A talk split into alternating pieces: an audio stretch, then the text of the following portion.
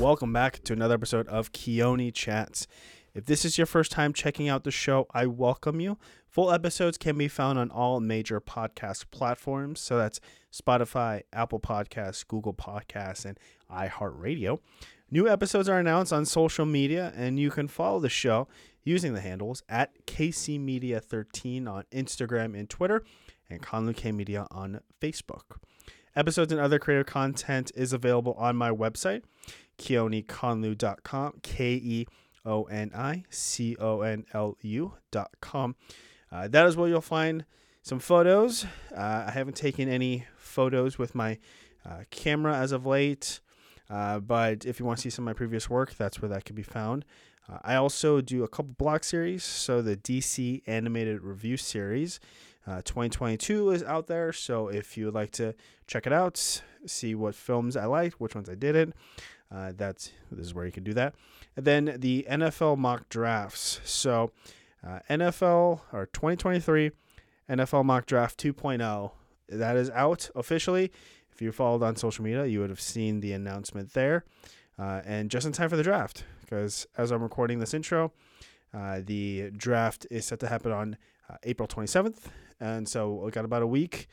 Uh, and I'm excited. I love the draft. It's a lot of fun to, you know, just see where see how teams can improve. And then some part of me is also like, I also just want to see which jersey I'm gonna buy um, for which college prospect because I like him. So, uh, yeah. So again, as I'm recording this, uh, we're about to wrap up April.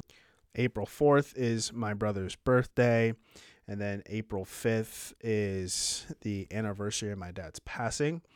Uh, so it's it's a, it's a weird balancing act or a weird juxtaposition of you know celebrating the birth of my brother and the fact that he's in this earth, and then also the next day um, memorializing, remember my dad's life, and just you know again just remembering him and making sure that he gets uh, celebrated as you know he moved he went off to a better place. So, um, yeah, and then on April 11th, uh, went on a vacation uh, with my partner. We went to Hawaii. Uh, she was always wanting to go, and with my uh, my mom's side of the family, having family there, this was a perfect opportunity to uh, escape work for a little bit, uh, have some fun, uh, be in sunshine because uh, uh, April in Oregon is usually filled with rain and uh, that's not fun. Uh, so, yeah, it's been a busy month, emotional, uh, very draining, but also very happy. a lot of enjoyment and just getting to see cousins and family. I haven't you know, I, the last time, at least my side, the, you know, my brother, my mom, my grandma, we last time we were in either Oahu or Maui uh, was 10 years ago. So that was that, that was crazy to really finally get a date because I know it's been a while, but to finally get a date or like holy smokes. Um, so yeah, um, while it was fun but draining, exhausted, trying to figure out again working on uh, Pacific time zone. What really gives me always jolts me up with energy is uh, just continuing on with this podcast work and continuing to give folks like my guest this week, Ashby Rodriguez, the opportunity to have her story be told and listened to from around the world. So, at least a portion of her story. Uh, so, the last name Rodriguez sounds familiar. Uh, that's because she is married to uh, my former guest, David Rodriguez. They moved around. So, you know, they were in uh, college town of Corvallis. Then they went down to Bend, and then now they have what they feel is their their final home. So they're doing a lot of home renovation, but not with any like actual professional training or going to school for anything. They're they're using what they call a YouTube university. So uh, I thought that was very interesting and challenging, and uh, just just hearing that it makes you really wonder like wow how are they still doing this and not at each other's throats. But they find a compromise. This was a great chat. Uh, Ashby, I thank you for telling your story and uh, trusting me to get it out to the world. Uh, so, however, you are listening to this episode, I hope you enjoy my chat with Ashby Rodriguez. Uh, Ashby, formerly known to some circles as Conwell, but now is known as Rodriguez. How are you doing? I'm doing great. How are you, Keoni? Good. So, um, first off, we met each other through a mutual acquaintance, but you know, he's more of that uh, to both of us. Uh, your husband, one of my, you know, the quote unquote friends that are like brothers, David Rodriguez, former guest. Uh, he, yeah, when I say former guest, did he give you any prep work? Did he give you a clue in? My methods have evolved since the chat I had with him, but um, what did he say when you said that you're going to be on the show? He said, absolutely do it. he was very encouraging. He thought it would be a good experience and yeah. something new to try. He didn't give me any uh, prep, you know, no notes or anything like that. But he enjoyed doing that interview with you, and um, I definitely enjoyed watching it. So I was honored to be asked. Yeah, is um, so he was the first person I've ever done an in person with, and then fast forward, I don't even know how many times I've done it in person since, but it's like it just looking at that time when I did that interview with him and just saying like, oh man, wow, yeah, my it's just funny looking back and then seeing how when you're starting something new, you're like, I wasn't that okay, that wasn't that great. that wasn't I could have sharpened up there. Uh, camera angle, mm, lighting could have been better. Um, you've in terms of hobbies, I know you're, you're a homeowner now. Are, are there some things that when you first got in the house, you're like, I have an idea of how this works, and then you start doing, you're like, I have no idea what I'm doing. so many things like that, yeah, and mostly things that I really didn't have an idea about at the beginning either that I've learned a lot about. So it's definitely been a learning curve. What What are some of those projects? Um, well, David, my husband, is really the handy one in our relationship. So my goal throughout this process is to be the supportive apprentice. Ah. Um, you know, handing tools, very important tasks like that. Yeah. Um, but he did things like installed skylights, and so we were up in the heat of summer in the attic. You know, putting in insulation and drywall and things like that. Yeah. Um, fixing pipes, lots of kind of aesthetic things. We've been painting um, yeah, lots mm. of things like I never knew I'd be digging out stormwater drains um, and replacing those. So I've been learning a lot. I, I, I, yeah, and talking to him about the house and how it's coming along, he always says, which is funny because now it kind of signifies the time, the, the times, is like, oh, YouTube, it's been a great benefactor. It's been a great teacher.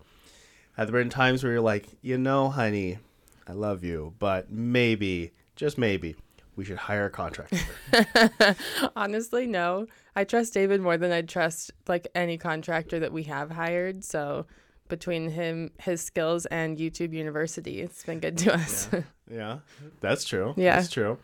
Um, and then just yeah, so you married David back in 2016, mm-hmm. um, and then I just so growing up with him, uh, I guess as close to him as I can be he's more of my brother's really great friend.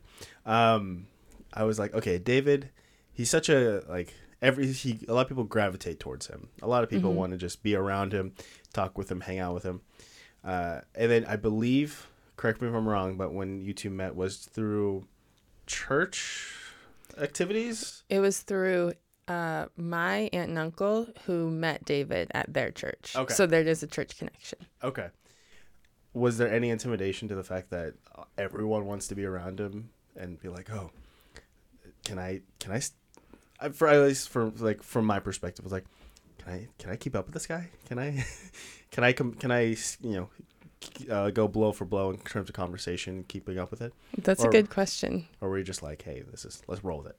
Um, because I met David on like an individual kind of setting and we got to know each other long distance, I didn't see him in social settings mm. till I had already gotten to know him pretty well.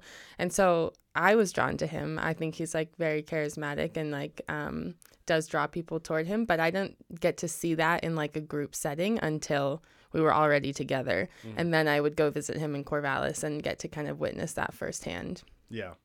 Yeah, so by that point, I think figured, yeah, let's roll with it. yeah, because you were in Washington, right? I was in San Francisco, San Francisco, actually. okay, Yeah, Okay. But Mhm. still not in the same state. correct. Yeah, ten hour drive apart. Yeah. Oof. Uh, and then the long distance relationship. Uh, I did that for a little bit in college. That was not my thing. How did you two make it work?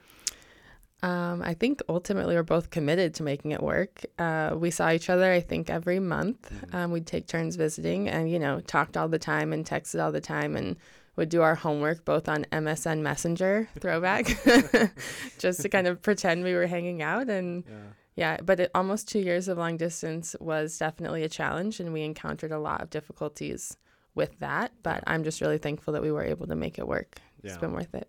I, I think for me, I'm an affectionate person. My yeah, my love language is touch and also just like hugs and whatnot. So, um, when I did the long distance, that was the part that like kind of twisted me the most. I was like, I can't hug you, and I can't, you know, if if something's going on and you're crying on camera while we're talking, I can't console you.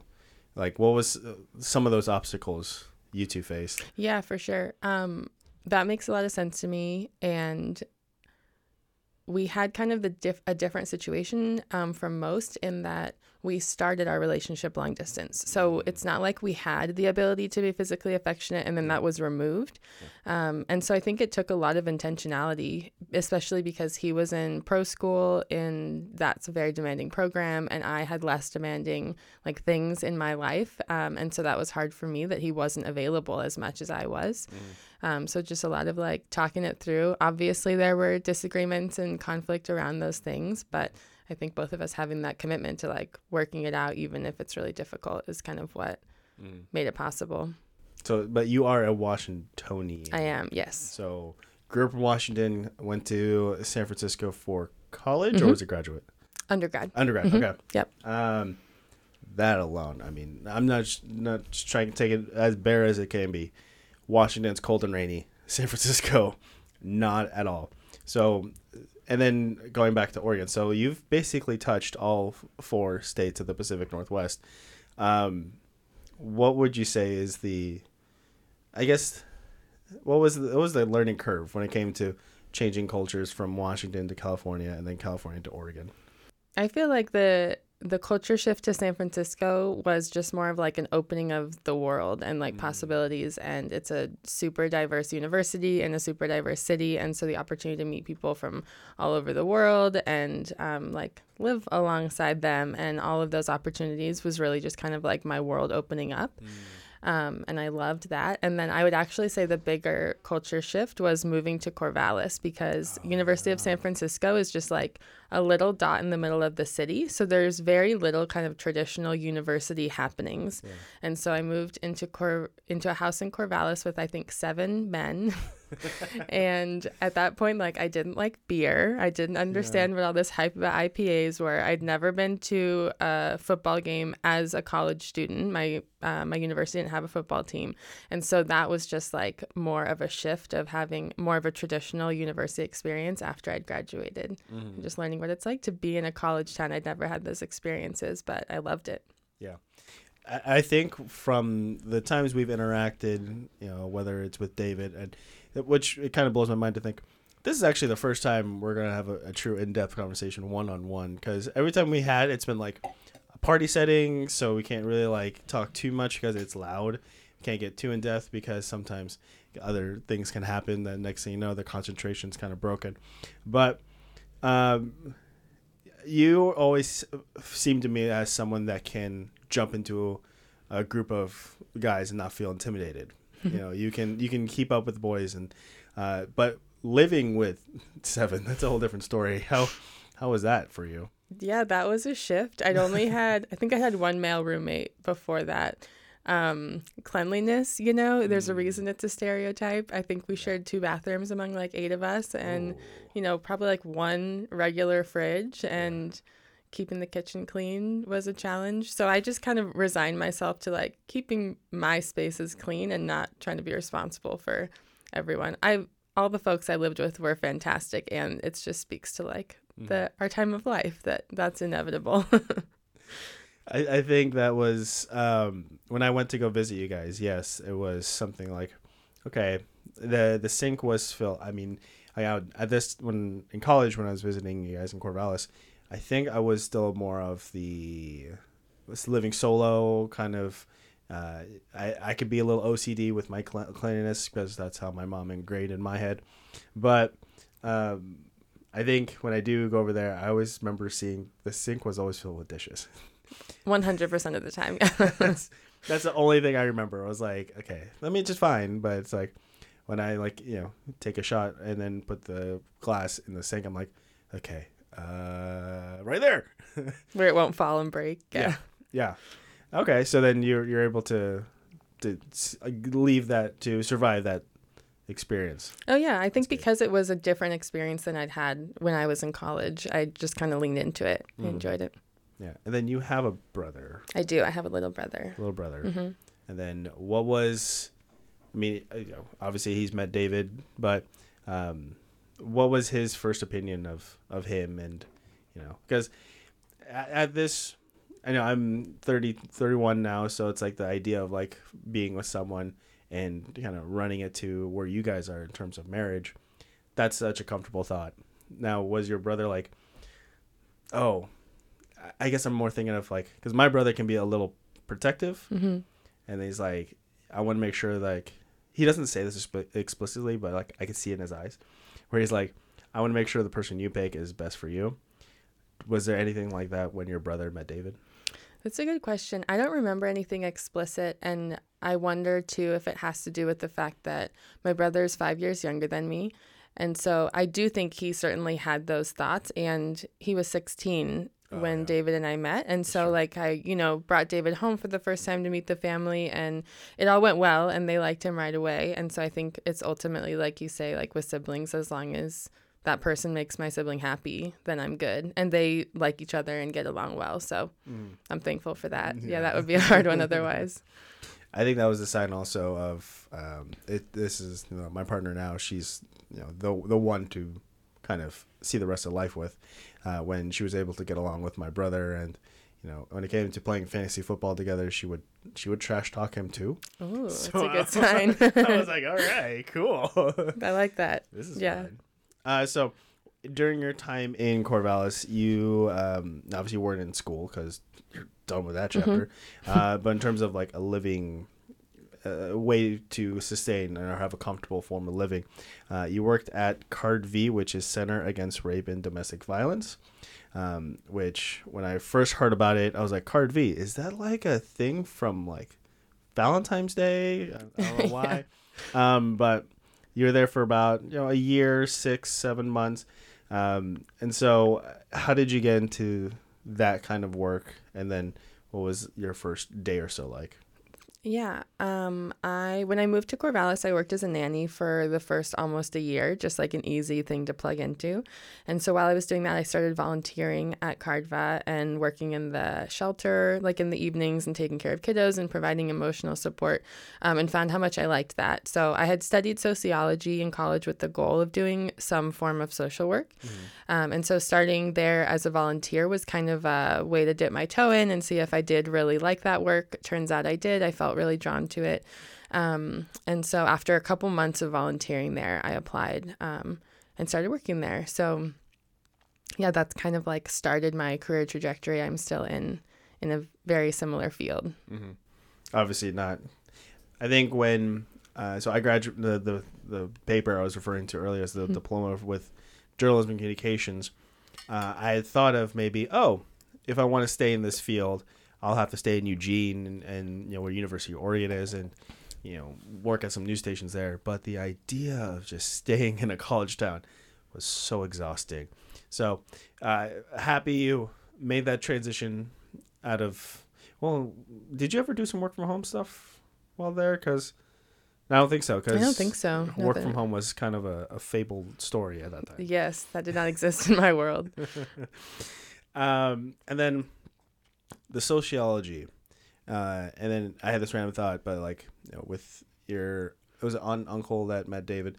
Um, how the because I, I don't know how to word this, but I know in some I'm not a big religious person. I don't really know much about you, so you can help fill in the blanks for mm-hmm. me. But um, there's some sort of is there some sort of savior complex within religion?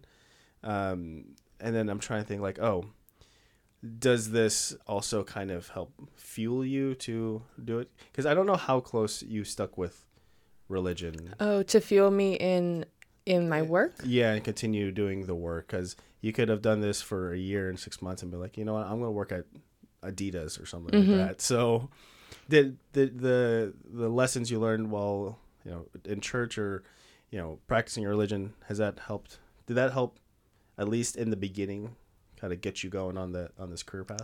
That's a good question. I don't think so. Okay. Um, I did grow up in a conservative religious like family and community, and don't hold those um, perspectives anymore. And okay. so, I think when I started at Cardva was kind of like around when I was my beliefs were shifting and I was like thinking of different ways of looking at the world. Mm-hmm. Um, but I have always felt a very strong sense of kind of responsibility to use like what I now understand to be privilege and things like that um, to help other people. Mm-hmm. And so I don't know if that's related to kind of my religious upbringing or not, but that's definitely a thread that I've carried mm-hmm. through and has really motivated me to want to stick with, um, you know, social services and that type of work. Yeah. Okay.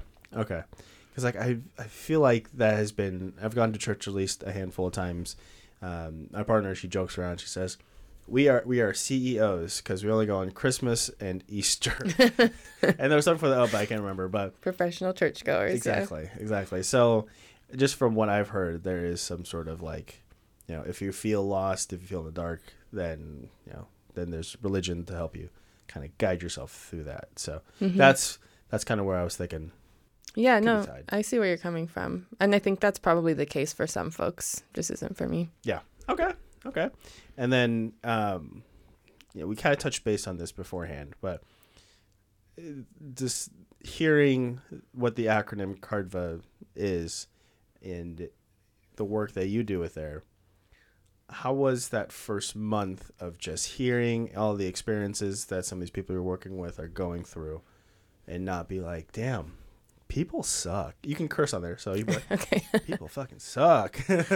yeah, I definitely did have that learning curve, and that's something that also kind of sticks with me still you know when when the focus of my work is basically helping people who've been harmed by other people it's really hard to not carry that perspective around in general and just like it's horrifying the things that people do to each other.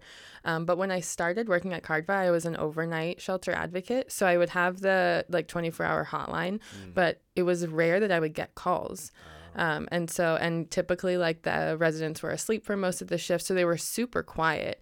Um, and so, in a way, I kind of eased into that like vicarious trauma and challenging piece around it because um, about three months in, I moved to a daytime role, okay. and with that one, my my whole job was responding to the hospital and law enforcement, and so it mm-hmm. was kind of like, oh yeah, here three times a week, I'm getting really in my face kind of experiences, and so that was really when I had to.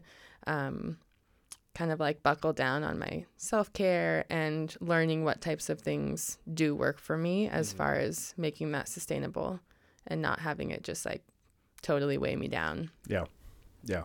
Well, there there are times where like I'm thinking uh, so I guess an example is like my work I got them to go to a couple Timbers games and Thorns games, the professional women's and men's soccer teams here in Portland, Oregon.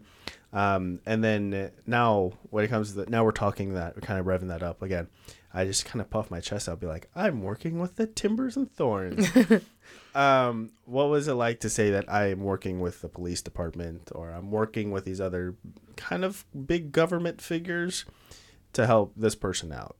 Yeah, I um the police are a challenging topic for me. I, I and so, so even at that time, um, you know, a lot of the folks I worked with were uh, undocumented or had had negative experiences okay. of the police. And okay. so um, it wasn't so much like feeling great about that exposure, but rather really thankful that both of those entities, like, you know, Good Sam and Corvallis and that area and law enforcement called us as advocates to fill kind of this gap that's not within the services that they provide, mm-hmm. um, but they get exposed to folks who've experienced those types of violence in a way that other entities don't. And so I have always been definitely thankful for those relationships and the ways that we can kind of work together to serve survivors.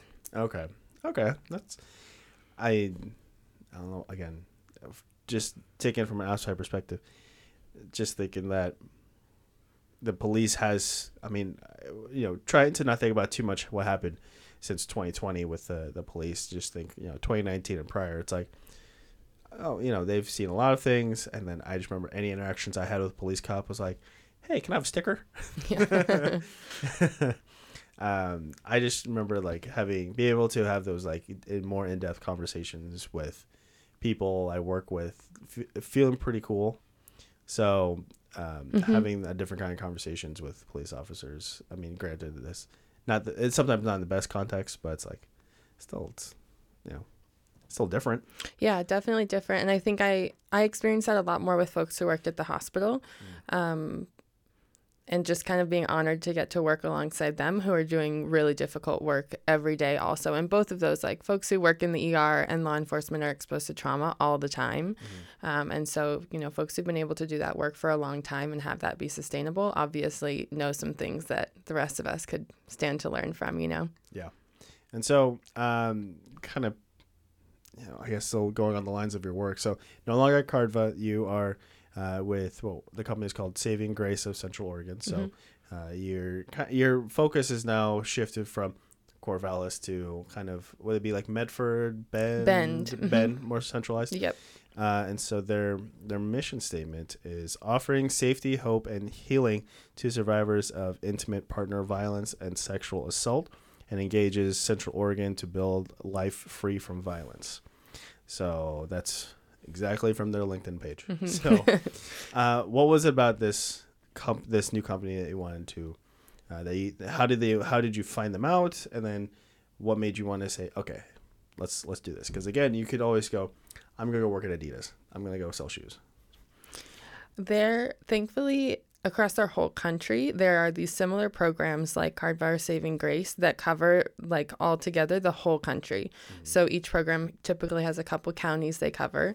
Um, and so I had heard of Saving Grace because working in Corvallis, sometimes we'd refer folks who are trying to get out of the area to that program.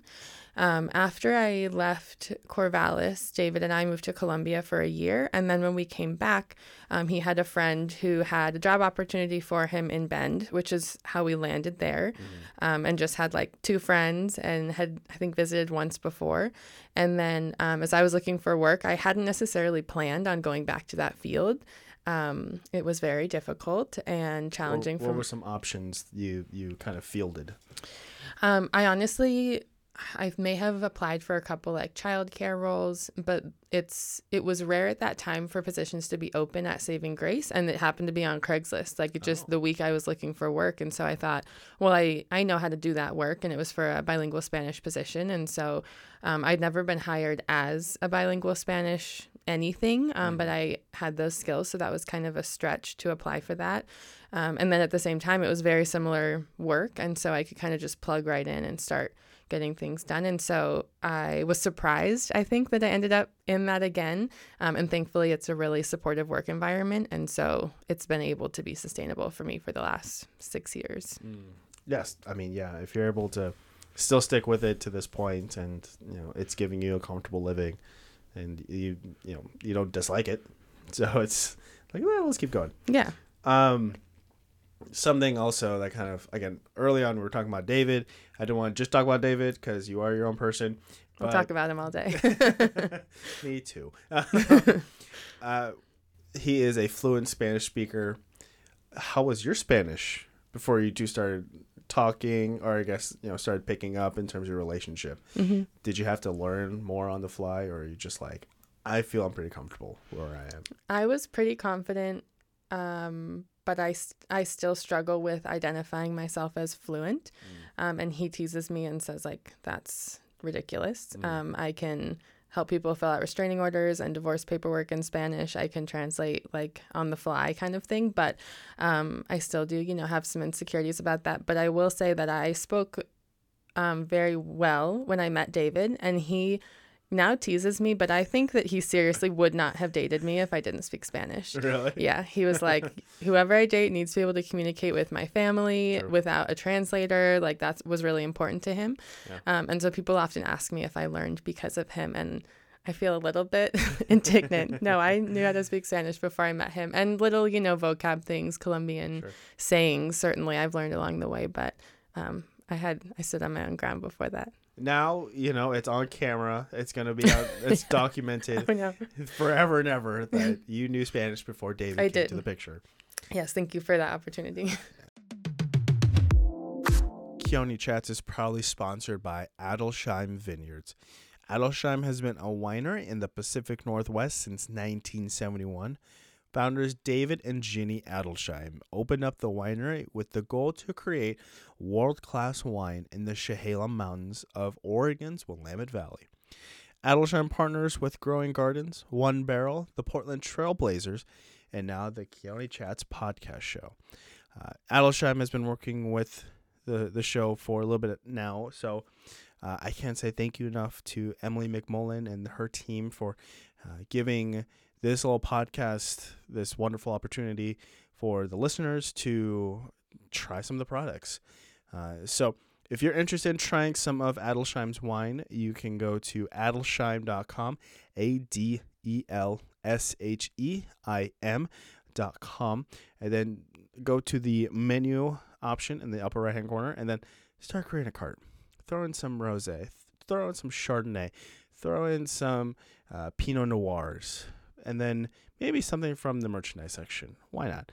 So before you check out, use the discount code Grand Cru, G R A N D C R U, for 20% off your total purchase. That is amazing. Uh, again, thank you, thank you, thank you, thank you to Adelsheim for being a sponsor of the show.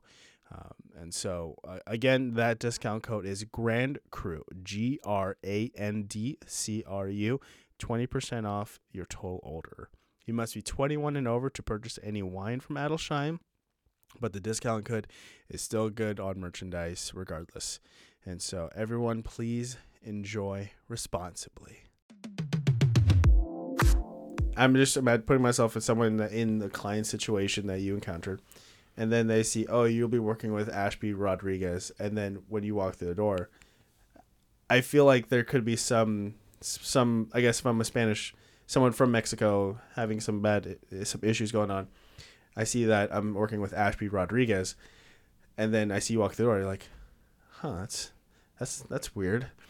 Do you ever get that kind of? Have you gone that since you've changed your last name, of someone expecting to work with a fluent Spanish speaker or someone that looks like they're from Mexico, and then you come in and they're just like, oh, this is this is not what I was expecting. I have not had that experience to my knowledge. Okay. Um, So at both agencies I've worked in and kind of anecdotally from others around the state, like there's always a high um, need for Spanish speaking advocates. And so my impression has been, you know, if someone speaks Spanish well enough to do the work, then the client is grateful that they can work with someone in their native tongue without needing like a translation service or something. Um, and I definitely am aware of that. And especially like with applying for jobs, because typically a client wouldn't see my last name before I meet with them. Oh, They may just know that there's a Spanish speaker, and it's pretty common in Oregon to also have like non native folks who work in the field who speak other languages. Um, but with applying for jobs in my field, it's really an, an advantage to Mhm. not be a cis, straight, white woman or whatever. And so sometimes I feel like I falsely represent myself as, not intentionally, obviously, um, but as being Hispanic. And then I show up and I'm not a native speaker and, you know, don't have those lived experiences. But um, yeah, I haven't, no one has vocalized disappointment to me about that. But it- that doesn't mean it doesn't will, happen. But it was just one of those. I wonder. Yeah. Hmm, maybe this has something. Um, That's a just good 'cause, question. yeah, you you have a lot of. I wouldn't say client client facing. Is that the proper? hmm Okay, so yeah, you're very client facing. Um, so that that would put you a different echelon as if let's say you're doing because I know you did some online some uh, I guess work from home stint during 2020. So yes, and I'm still fully remote. Fully remote. Mm-hmm. So that in that case, you can still see some of your. Can you just have to be your first name, or can you? for Zooms. I'm just imagining. Oh Zooms, yeah, like um, your, I don't. Full name's there. Yeah, totally. I don't Zoom with clients very often, so I used to do a lot more when when we were in person. A lot more specifically, like client facing work. I still answer the 24 hour helpline, but they're not seeing me or getting my last name really. Okay. Um, there's no need for that, even if I give them my first name. So, okay. yeah, folks don't really know. Okay. What was 2020 like for you? And I guess 2020 to about 21. Um, I really liked the beginning of the pandemic. Unpopular opinion, aside from, you know, like the impending doom and fear, yeah. I felt like um, living in Bend was a really easy place to be because there was a lot of space and um, my work had to continue. We had to continue going in in person. So while there were definitely safety precautions and things, um, we did like things didn't change that much. And I don't know, we did silly things like David and I would walk the dog in animal onesies just because like it was a weird time. We yeah. we drew giant yeah. hopscotch on our sidewalk in front of our house with chalk and we would just sit there working at the dining room table watching adults all day do hopscotch in front of our house. Like so I feel like we were able due to, you know, privilege of our position and things like that be able to just kind of be like, well, this is weird and kind of fun in a weird way to me. Mm-hmm um, and so mid 2020, we moved to Portland. Um, and we were both really excited about being closer to more of our community. We both have a lot of friends and family in this area. And we moved right downtown. And mm-hmm. so it was bizarre and fun again in a really odd way. We'd walk the dog off leash at night, and we were close to a lot of the BLM protests, which was exciting to be near, um, mm-hmm. near the courthouse. And then it was also kind of a ghost town, and um, it was just a weird time, but kind of yeah. exciting. And we were really excited to be back in Portland. And so that really kind of like overshadowed some of the the personal challenges of that time. Yeah.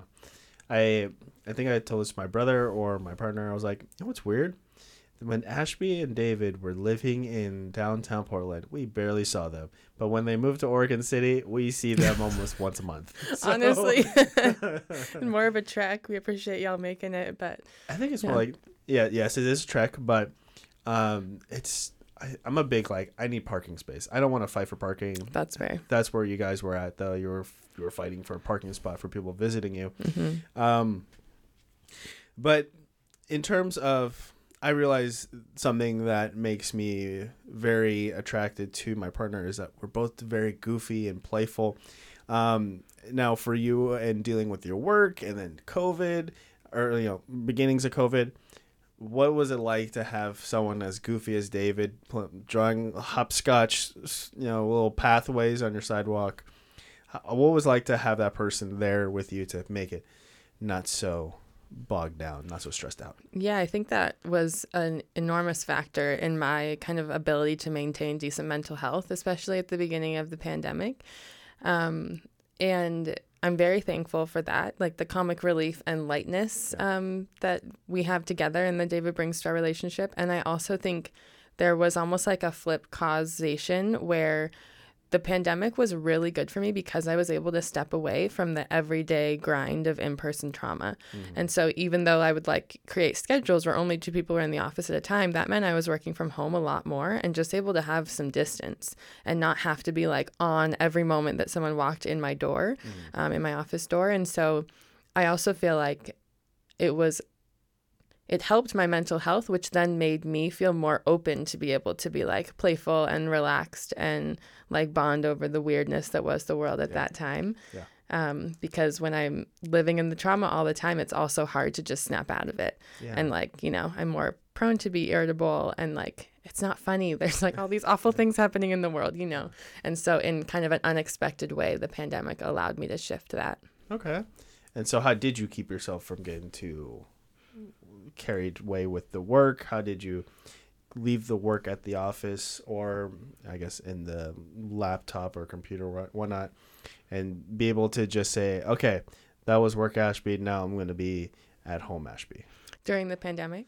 Is that what you're asking? I would say prior to the pandemic, yeah, when you were, uh, you know, in the office, like like you said, you know, having to turn it on, have to be in your professional mode. Mm-hmm.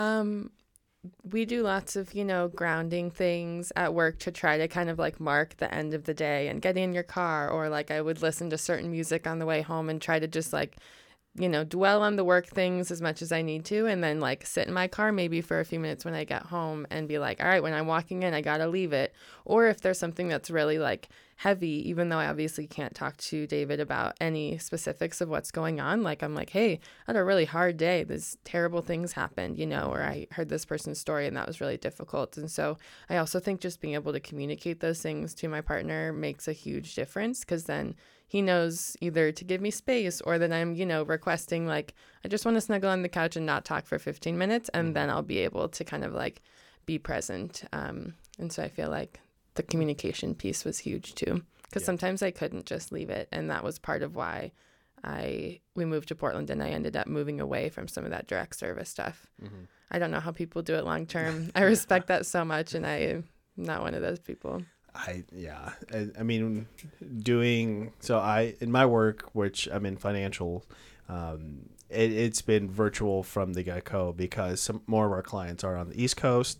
So it's like, okay, I mean, I don't have to interact with them, especially if they're like more difficult to work with. But um, since I've gone into like a more client facing role where I'm having actual Zoom meetings, I get to meet people or I guess see them on screen and then get to help on a different level. It's been fun, but then uh, I would joke around with some of my new teammates and they're like, be careful because sometimes it could be a little uh, a little too much, mm-hmm. and so you know they. I think it does help to have other fellow teammates that do go through the crap with you. And then next, you know, like, oh, okay, well, you you know you've experienced this also. You know how to handle it, and you know, hearing that other perspective of it. Yeah, absolutely. I think the ability to kind of commiserate and then just debrief things yeah. with people who really get it is huge too. Having a supportive team makes a big difference. Yeah, and then uh, in terms of with with my partner, just trying to, I think that's something we're figuring out too. It's like, uh, we're starting to slowly get the whole like I just need like ten minutes to just sit on the couch and maybe be on our phones and just kind of unwind because for me and my personality, I'm like, okay, it's quiet. I feel like I have to talk. I have to say mm. something. And um, I think that was something she's telling me. She's like, you don't have to talk all the time. you talk at work. You talk for your hobbies. So maybe you could just simadana. I think that's great that you're able to have that, you know, dialogue and learn from each other. And I that's one of the things that like if David came home from a stressful day and just needed a little time, mm-hmm. like I would take that personally and think he's mad at me or I've done yeah. something. And so yeah. it's just part of that like growing and maturing together to be like, "Yep, take your time, let me know when you're ready to hang yeah. out." Now, uh, you know, your previous relationship was a lifetime ago, but when you kind of think of the things you're doing now in your relationship in your marriage with David, are there some things like, wow, I didn't do that previously in my last relationship?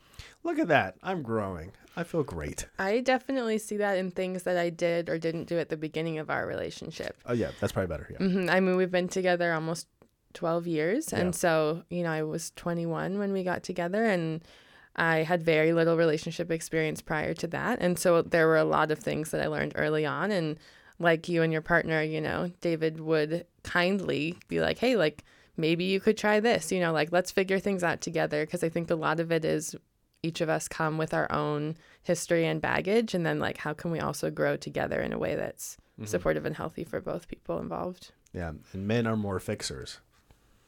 That's. That's so interesting. That's, that's a stereotype I've heard, or something I've heard. And I feel like I have that tendency more than David. I think he's really good at being like, what do you need? Like, and just validating. Whereas I'm like, I'm so uncomfortable that you're in pain, you know? Yeah.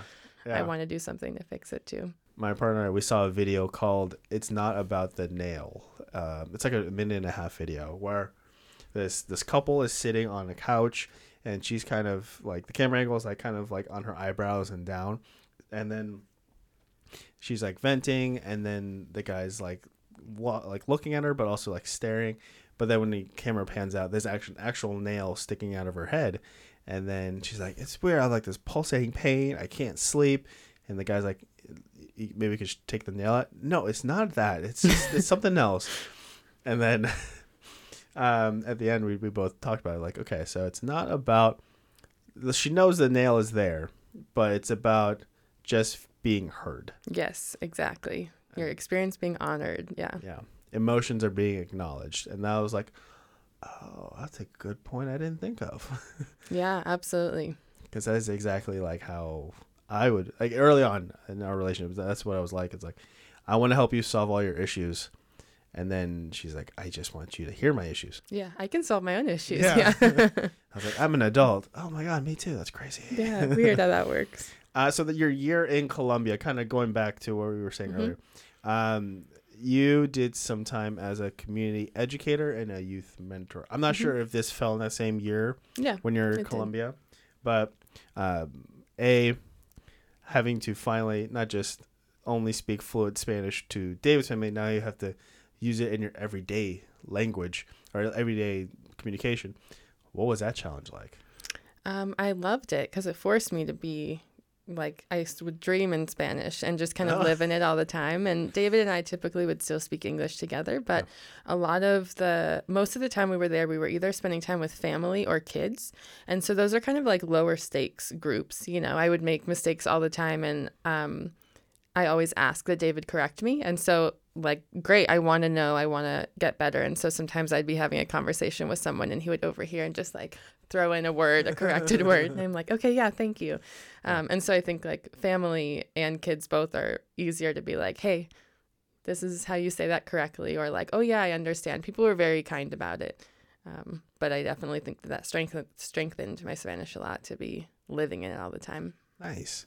Uh, when uh, it was probably December when my brother and I went to Cabo for uh, her cousin's wedding, and I was trying to use my Spanish. I was like, I did two years of, I guess I know, I did four years of Spanish, including high school, so two years in high school, 2 years in college, and I was like, I'm gonna use it. I'm gonna feel great. Everyone already thought I was a, a Spanish speaker or Mexican. And I was like, no, I'm not. lean Uh, into it uh, but yeah, when it all failed, I just kind of like, you know, took it with grace. But I felt like kind of, you know, when I did had to revert to using my full English, I was like, ah, I feel like I let them down. I thought I was gonna be one of those like cool travelers that know Spanish. Psych. Well, I appreciate your confidence. And I also think in touristy areas, you know, like those folks need English to do their jobs often. And so they're just used to doing it. I wouldn't take it personally. I know. I think uh, I, I I think I told David about this way back when when I was working at Nike, where I was trying to again f- practice my Spanish with a couple that came in, and because I said hello and they're like hola, and I was like oh. Game time. uh, little did I know they're actually from Mexico, or they're from uh, Colombia, uh, and they were traveling. Oh, nice. So I was like, ah, this sucks. You're like, I want to do so well. This was a bad idea. um, but what was your experience like being a youth mentor in Colombia? What what did you do on a daily basis? Um, so we in Bogota, where we were for about the first half of the year, that's where David grew up. We um, worked on a program through a church um, that like served meals to kids, and like we helped them with homework, and we gave them English lessons, and I put on a workshop for the moms in the community, um, and so that was lovely. It was really kind of like low low structure, like a lot of it was just showing up and being like uh, an adult presence, like loving on these kids, kind of. And then we spent the second half of the year in Medellin. And so there we got connected with two nonprofit organizations. Um, one that kind of does like after school ish care and tutoring and stuff like that. And then one that's, um, it's kind of like a boys' home, I think is how how you would like call it here. So some kiddos who don't have um, parents who can take care of them, and some where the parents can't afford to. So the boys live there, and so those both of those programs had a lot more structure around. Um, you know the things that they needed to learn and they would you know have to go to school and know these lessons and so a lot of it was like helping them with homework and again just being like a nurturing presence to kind of hang out with them Okay. Um, and then when you said it's you fund other nonprofits, what does it mean to you to work with nonprofit organizations? Logistically or emotionally? Emotionally. Sometimes Oh. logistically. Let's Yeah. go with both answers. Okay. um well, I think like there's hopefully less corruption um, in a nonprofit Okay. than like certain government entities in different parts of the world. Yeah. Um, and so I think basically like the mission driven piece is significant, that it's not about folks trying to profit in like a traditional company or business model, but like raising money to put back into the communities. And hopefully that's like really driven by the communities and informed by what those folks need. Mm-hmm. Okay. Um, it was was CARDV a non-profit also? Mm-hmm. Yes, and Saving Grace, yep. Okay. So I've only worked for I, nonprofits. I could tell. yeah, I don't know what it's like to work at a at a corporation. um, yeah. So the, the company I'm with now, it's a smaller company. It's a family-owned Mhm. company, probably like fifty to sixty people, um, span across the country. So uh, that that's been great. But then when comparing that experience to even a company, my previous company I was working for, that was like hundred to like 150.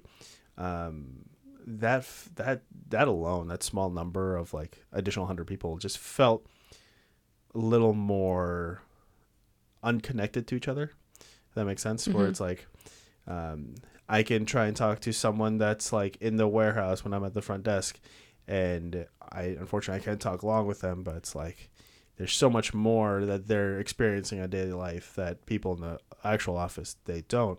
So when I left there to go to this my current job, I was like, I like how everyone is so like tight knit, and that's kind of what I felt like.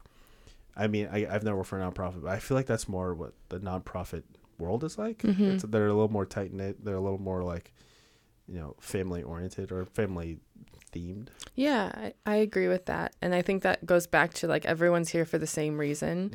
And there are a lot of difficult things that come with working for any nonprofit. Um, but if everyone's like willing to show up and work through those things in order to do the work, it probably highlights a lot of similarities and values and things like that. Yeah. And so it does make it a little easier, even if like there are folks that are harder to work with, to be like, and in the end, we're all here for the same reasons. Yeah, true. Yeah.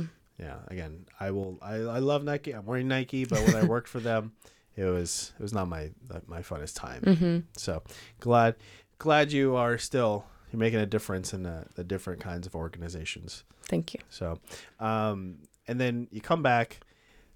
What was it like to have a year off of thinking of you know any kind of work related to domestic violence? Um, it was great. it was good to get a break. And then also, you know, those unfortunately domestic violence is present all over the world and in all types of communities. And so it was also hard to work with kids knowing like things were happening at home. Um, and yeah, I think it was really good for my mental health to get a to get away from that. But it also meant that I was kind of like refreshed and able Yeah. to re engage when when I got to Bend and the opportunity came up. That's true. Okay. Oh, Yeah. so this was in between Corvallis and Bend. You guys did that year, right? Yes, Okay. exactly. Okay. Okay, Plus, you got some sun. yeah, exactly. That helped a lot. That's that's got to be a game changer there. Oh yeah, give me that vitamin D. Um, and then something again, kind of talking about your time in that part of the world, uh, teaching in Peru. Oh yeah. What was that like? So um, I was 19. I did a gap year after high school. Okay, Um, so and way before David. Mhm, yes, yeah. I my goal, one of my goals with my gap year was to see if social work is what I really wanted to study. Um, I had kind of been drawn to that, and I'd always worked with kids and like provided childcare throughout high school, and so that was my first kind of like foray into actual social services, and so. Um, that and one other nonprofit kind of like programs what I signed up for. And so I lived in Peru for three months in Lima. And then the program where I was staying had a bunch of volunteers living in a house together. And then they would assign us different kind of like work sites. And a lot of folks would come for a week or two. And I was like, I was committed to really making sure that this is what I wanted to do. So I stayed in that program for three months. And so I worked in a like a preschool, I think. Um, Okay. in a community that was built like outside the city. They nothing is like official, like they have to run power lines from other sources. it was Oh. only like dirt and Wow. sand, like nothing was paved. Yeah. Um, and so that was like probably the first experience of true poverty that I had, and also getting to really be part of the community. Was a huge part of like my exposure to that around how people support each other, how the community comes together even when there are not a lot of financial resources and then how does educating kids fit into that as like a big priority of the community and folks helping each other out. So it was a really cool experience. Hmm. Okay. Now, was that probably where you got to fully practice your Spanish in in its entirety versus just like here or there back in Washington? Yes, I think so. Yeah, that that whole year off I spent in Latin America, and so especially being on my own and being forced to interact with people, if I you know needed anything to buy you know buy lunch walk down the street make a hotel reservation anything like that was in spanish so that was kind of when i hmm. yeah got really solid do you experience like at that age i'm i'm, I'm when i talked last time with my last guest I, I mentioned that you know, I, when we were younger, he's my, he was my age, but when we were younger, we didn't know what the things we're feeling had definitions. It's mm-hmm. like, oh, I'm terrified at this thought. I was like, oh, that's that's what anxiety is. I didn't mm. know that. Um, or it's like, oh, I'm very sad all the time. That's depression. Oh, I didn't know that.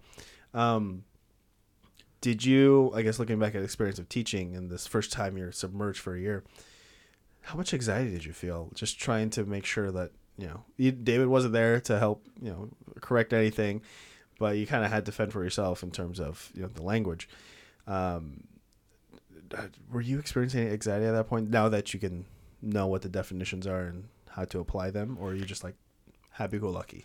Yeah, I don't. I did not experience anxiety okay. around language. Um, I think because like I didn't know enough to feel anxious. Like I was like, I'll just do my best. And, you know, there was a little bit of charades and like fumbling through things, yeah. but I really wanted to learn and wanted to see what how different people live in other parts of the world and yeah. so i didn't i don't remember having that sense of pride or like fear of how people would see me like i was like yeah i'm obviously a gringa just doing my best you know and i was happy yeah. like thankful for that and i had, would have a lot of conversations with like the folks um, who worked at the different programs the staff, the Peruvian staff. And I would just kind of like fumble my way through. But I found that being able to have a conversation with someone, even if it wasn't perfect, was so gratifying that that was really motivating mm. to keep trying, even if I'm not always understood. Okay. Uh, so I've been, I'm a slow reader. So I'm like trying to get more practice in there, trying to uh, at least finish a book that I started.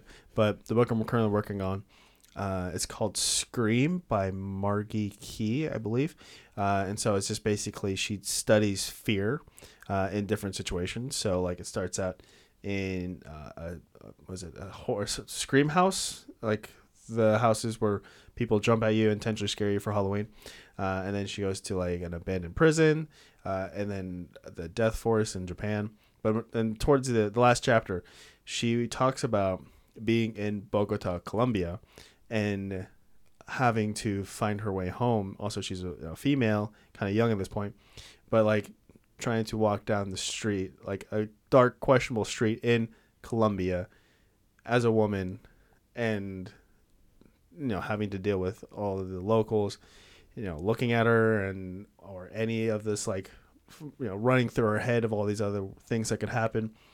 Uh, so it was an interesting chapter to read, but did if you were navigating yourself in Peru, uh, did you ever feel like some fear of like, okay, I'm going down the wrong street? Not just like A, I could be going the wrong direction of where I need to go, or B, something could happen. I experienced very little fear on that trip and even in other countries. And i remember like walking or walking alone at night with my backpack trying to find the hostel or whatever.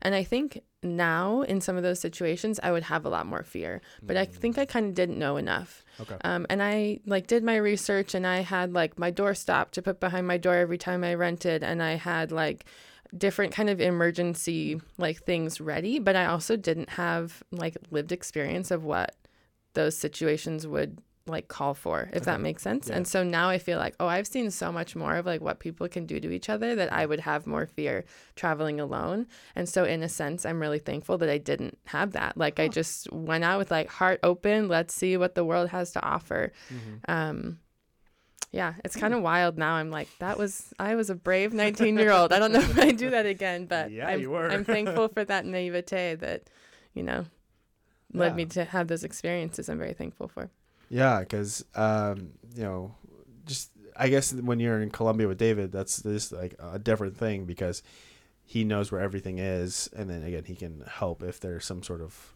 block in communication. But yeah, 19 Peru for a year, and I was just like.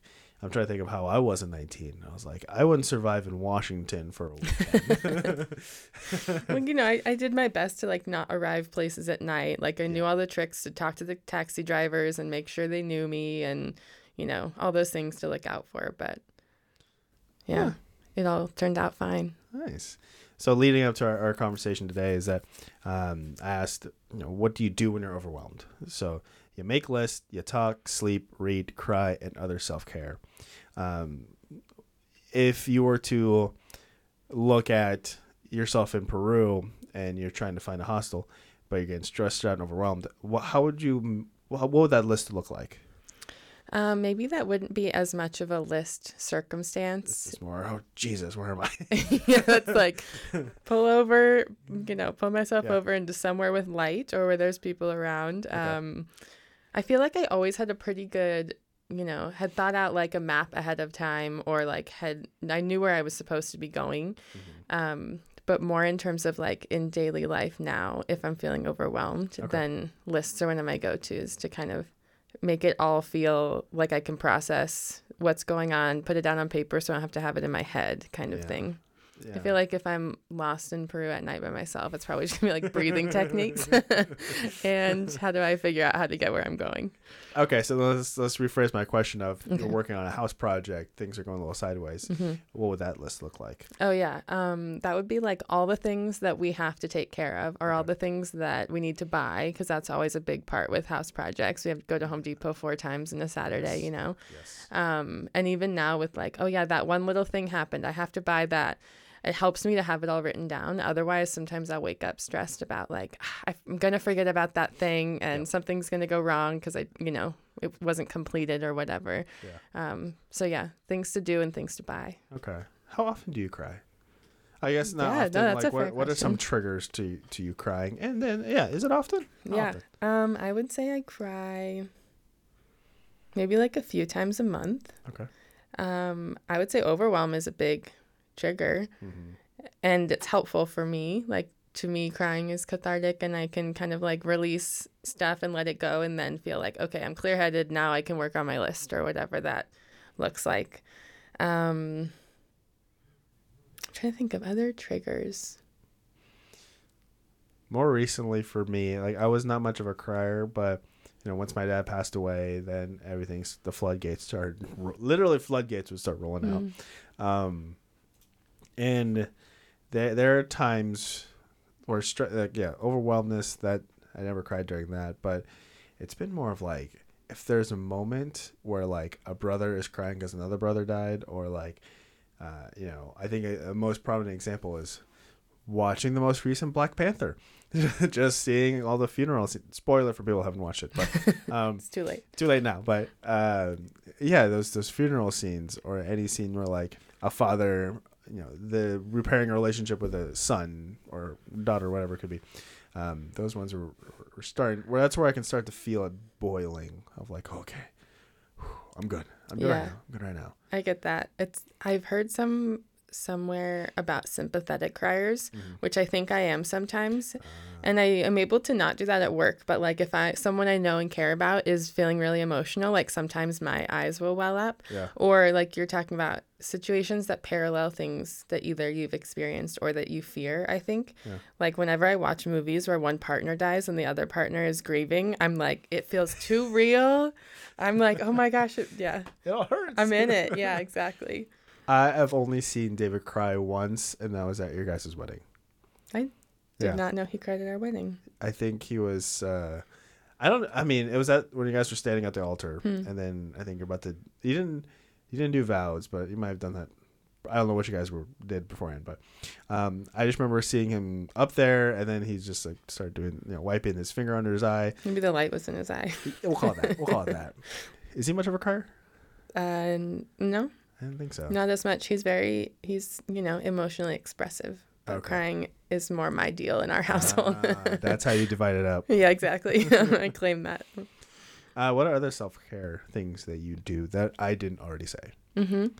Um, I love to cook, and I find that really gratifying, especially like after a hard work day where things don't feel tangible. Mm-hmm. Um, being able to like create a yummy, healthy meal, you know, maybe healthy, maybe not, Yeah, Um, you know, and for for people I love, I find that really um, satisfying, and like I can take care of myself while taking care of other people. Yeah. I love a hot bath. Like a bubble bath. Ooh, I don't have a tub big enough, but when I have the opportunity, you know I'm taking advantage of that. Yeah. yeah. Um I mean exercise. It's like so boring cuz it's such a typical thing, but Yeah. honestly, like walking outside in the fresh air, walking the dog or something helps a lot. I was about to say because so uh, David and I wrestled, uh, I guess his senior year, my freshman year, and then fast forward to time in college, and I was like, I felt good, my body was feeling good, working out a lot, and then David flexed his arm. He's like, I don't do push-ups. This is all natural. I'm like, all right, all right. And then um, when you say that, I'm just like, I have never actually seen you guys. I guess I don't know. You guys are probably not gym goers, but it's like, I don't think I've ever seen like an actual like sweat bead go down. well, in our old building there was a gym, Oh, so okay, we yeah, yeah. went every day then, which was great. Yeah. Um I don't know. I don't I don't like to sweat that much. I'm good with walking, some yoga, Yeah. low key exercise. oh, there you go. There you go. Uh, and then kind of tying into you know your cooking, and then it's kind of for you, kind of for David also, or kind of for anyone else you want to cook for. Um, something you mentioned to me again in our le- talks leading up to this was that y- you still have to figure out setting boundaries. That's still Mhm. something you're working on. Um, and then uh, me as well when it comes to uh, I guess when it comes to like work, for example, it's like I always want to be what they call a quote unquote yes man. Of course, I'll do that for you. Whatever you need, happy to help. Even though my, you know, my my own work would kind of suffer because I'm doing something else. Uh, for you, when it comes to someone asking you to do something that's a little outside your comfort bubble, like how do you, what do you do in when processing that kind of request? Uh, one of the first things is kind of evaluate for myself is this like outside my comfort bubble in a way that's going to be like a growing edge, you know, like a little stretch, like doing this interview with Yeah. you, for example. And then there's also like, no, or is it I'm really overwhelmed, and whether that's at work or in my personal life, and I just don't have the, you know, space or mental capacity to do that, in which case, like, am I just going to harm myself a little bit by taking on something for someone else? And so Mhm. that's like the, the question that I try to ask myself. Um, and then too, like, will it benefit someone else? You know, that I think factors in, or is it just something that needs to be done, and me doing it right now is not gonna make much of a difference, but could be to my own detriment. You know, I think a lot of it for me is around like capacity and trying to like keep everything balanced Yeah. for my own self. Yeah. I so in my own therapy session, I, I, I mentioned that it's like, oh yeah, I, I want to make, I want to help out as much as I can. He's like, do you know what that's called? I was like, being helpful. I, it's, it's called being helpful. Know? Generosity, yeah. He's like, no, you're, you're being codependent or, you know, you're putting everyone else in front of yourself. And so I'm like, oh, snap. Damn, that's what that's called. Mm. But he started to like, you know, he would ask me like, um, how often do you say no now? So it's like, it's not like I'm actually saying no. It's more of like I'm handing, I'm shifting that person asking me the question to someone else. So that's that's been interesting. You know, just trying to be like, okay, I can answer this, but you should really talk to this person. Yeah, absolutely. We talk a lot about, at work about how boundaries aren't to keep people out there, to keep people safe too. When it like Oh. feels hard to say no to someone, or Yeah. a buddy is like, "Let's hang out," and you're like, "I've had a horrible day. I'm just trying to like stay in and do my own thing," you know. Yeah. So I don't think, I don't think boundaries should be hurting anyone, Sure. but like it's keeping all of us safe, whatever that looks like. True. Well, thank you for lowering your boundaries and you know talking with with me on a, this new level. Thanks for the opportunity to stretch a little bit. I I know. I was just like, I think so. You know, my partner was asking me like, "How are you feeling about your upcoming interview?" I was like, "I think it'll be great because a I get to talk with them and b get their story out there to everyone to listen across the world." Um, but then C is like, when was the last time I really talked to this person? Like, when was the last time I actually like? These are the questions that go through my head. It's like, when was the last time I actually like figure out what's going on in their life? I was like, for Ashby, I was like, never. well, we've had yeah, like you're saying, lots of like brief interactions over many Yeah. years, and it's great to get to like have some longer set aside time with you. I know. And then uh, I think I teased you a couple times, at least towards the end of 2022 ish, saying like, "Hey, Ashby, your time could be coming. I'm gonna be talking to you." You're planting seeds, yeah. I was planting seeds. I believe they call that foreshadowing. Mm, Ah, there you go. learning. Um, and then the last thing I want to ask you is just when it comes to kind of, I guess it's kind of tying into this whole setting boundaries and trying to um, figure out what's best for you while also figuring out, oh, hey, I can, I can lend some time. Um, for me, when it comes to helping out with someone and I don't live up to their standards or like I ask a question, it could be a simple thing of like, hey, can you grab this for me? And be like, I can, but I can't do it right now. And then they're like, never mind, I can go get myself. I'm just like, did I just knock like my status in their mind down a couple notches? And then that's where I kind of, kind of uh, spiral a little bit. So when it comes for you and your high, in the standards you set for yourself, like, okay, uh, let's take this morning for example of like, let's say, let's let's meet at 11 to do this interview. Mhm. you had to be 15 minutes late. What was going through your mind as you were kind of like heading over here and be like oh. I felt bad because it, I was not able to follow through with what I'd committed to. Um, and so even something like that is like, oh dang, I have really hard high standards for myself. That's frustrating. Like I get frustrated when people are late, so I don't want to be causing that to someone else. And even though you were really gracious and said, "Oh, not a problem," I was like, God, I still feel like a jerk. Like that's disrespectful of Keoni's time, and now I feel like I've messed up. yeah Um, and so that's kind of like one of my big lessons right now is being gentle with myself and other people and being like everyone's doing their best. Like the world is a tough place even more so now i think. And if we can all just try to assume everyone's doing their best like assume best intent yeah. um, i think that goes far. And so i do find it's easier for me to be like gentle with other people than myself. Um, and so that's something i'm working on and trying to be like all right i messed that up well i made a mistake. It doesn't mean i'm a bad person you Yeah. know? Like that doesn't Yeah. negate all these other things that i know to be true about myself. True true. Are you seeing a therapist at all? Or i am like- not currently but i am pro therapy i've seen a lot of therapists over the years. Everyone should be in therapy myself included. Because it's thinking like you were some form of a therapist in your work now and also with CARDV. So um, i didn't know if someone was also there also if david is your kind of therapist hey that works too Yeah, I, I have thankfully several people in my life that are really supportive and that I can talk about good and bad things. Um, yeah, I do some peer counseling now, Mm, okay um, but I don't have like a any higher degree in in therapy or counseling, anything like that. sure Um, my mom is a therapist though, so I can often get you know free therapy that way. You know there you go yeah. There you go. Um, growing up, then I guess now is t- towards the end of my last questions, but Mhm. growing up, then, uh, I, I just I just always thought of like a parent or um, a, the child of a parent that's a therapist. They they must don't they must not know how to be uh, how, they must not know how to keep things to themselves. They must not know how to, you know, keep things secretive. They must always tell their emotions. They must always share everything. They don't have a filter at all.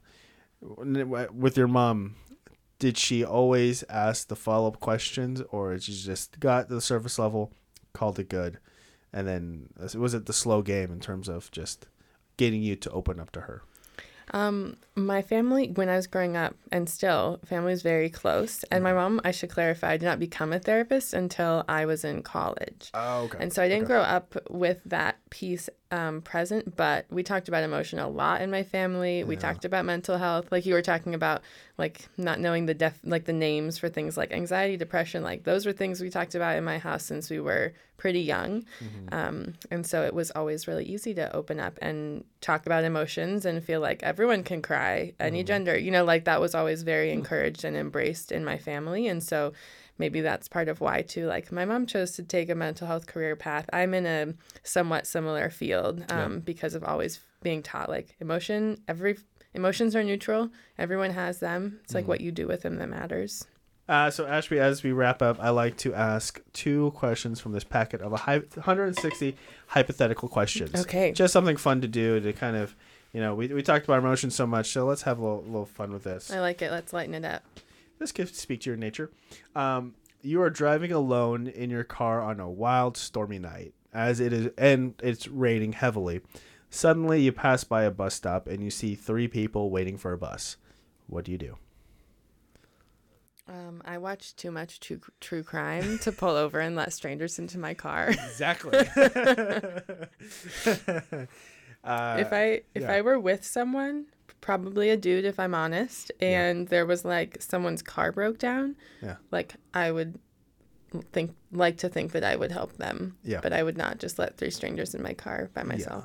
yeah, that's. I mean, there's a lot of factors going into that. It's like, how do the people look? Are they like, you know, in semi good attire? It's not like tattered, or it's like. I, I feel like I'm starting to maybe dig myself in a hole here, but Yeah, watch it. but it's just more like yeah, you, you can never tell, you know, just by looking at people. Totally. But if it's like, oh, I think I guess it more if it's like if it was like oh my grandma and like two other people, sure, I know you're attached to my grandma, bring them on in. But it's more like my grandma's vouching for you. yeah, yeah, exactly. I, I think I would be hesitant, but I think I would check my rearview mirror. It's like okay, bus is coming. They're good. Oh yeah, totally. The bus is coming. They're good. Is the is the bus stop covered? You know. Yeah. Oh, there. See all these factors. Yeah. hypothetical world. Mm-hmm. Uh, okay, superheroes. I mean, you're in this room filled with superhero posters and whatnot. Um, which of your friends would you choose as your sidekick if you were a superhero, and what would their powers be?